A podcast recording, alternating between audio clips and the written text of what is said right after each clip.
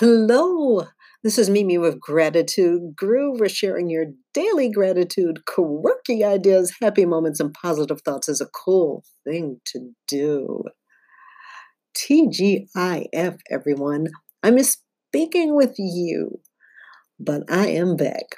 And today I'd like to talk about my alter ego. Yes, my alter ego. What in uh, what am I talking about? What a second personality? You know, split personality? Who is that? Uh, am I leading a double life? Well, sorta. You see, um, let me give you an example. Have any one of you ever talked to yourself? You, let's say you took on a task and, well, you just started talking to yourself to encourage yourself to do something.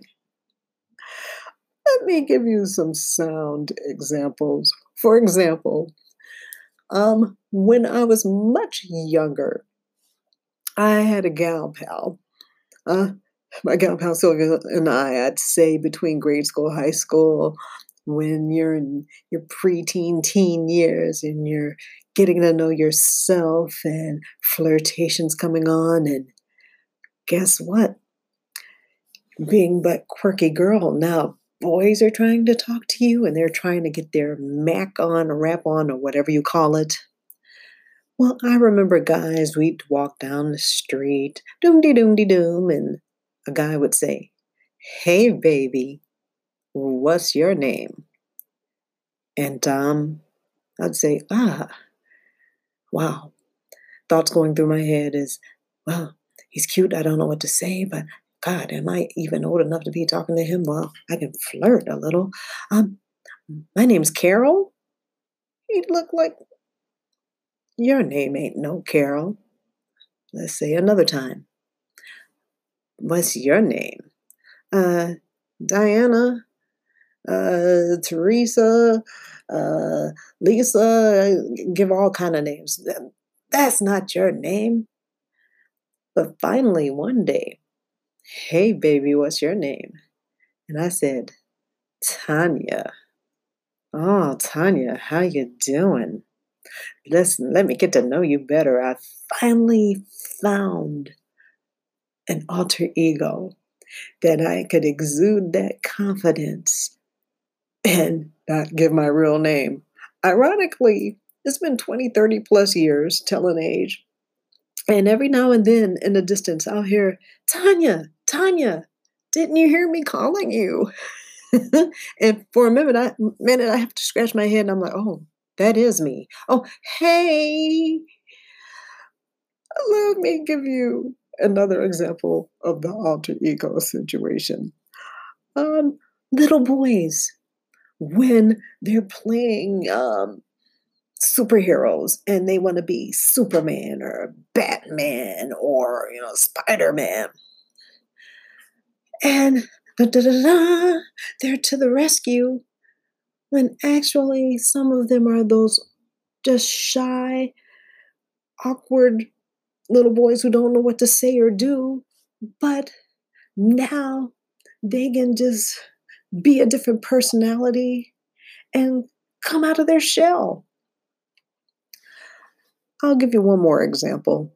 Um, I remember one time a classmate of mine asked me, "Hey, you know what?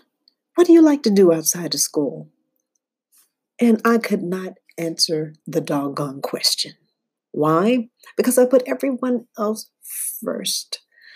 I didn't feel I really mattered, and I forgot what I loved to do because I let it go. And that's not a good thing. I'll give you one more example that I've just thought of. In 1976, I believe, 76, 77, there was this movie called Sybil with Sally Field, and she had about eight, ten plus personalities. And her psychiatrist helped her pull out each one that she identified with. And that's how she healed.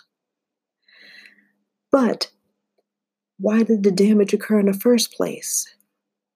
because she was hiding through all these personas. And this is why I embrace the alter ego. When you are second guessing yourself or you're uncomfortable doing something, give that identity a name. For example, I have several alter egos. The first one I'll mention is Miosha. See, Miosha is a very nice girl, but she tends to second guess herself and put others first all the time. Next, there's Cherie. Now, Cherie, she sees how Miosha handles the business and she's like, uh, no. Cherie is not going to step to the side. Business needs to be done right now and bring it on. She loves the challenge. Now, Smiley, that's another girl. She's very nice and sweet and thoughtful, and she tries to live up to, you know, that nickname.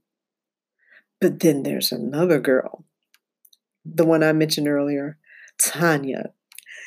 She's naughty, she's mischievous, she's flirtatious, she's daring. And uh yeah, she steps up to the challenge too. But then overall, there's Mimi. Mimi, the teacher, who likes to give guidance to everyone.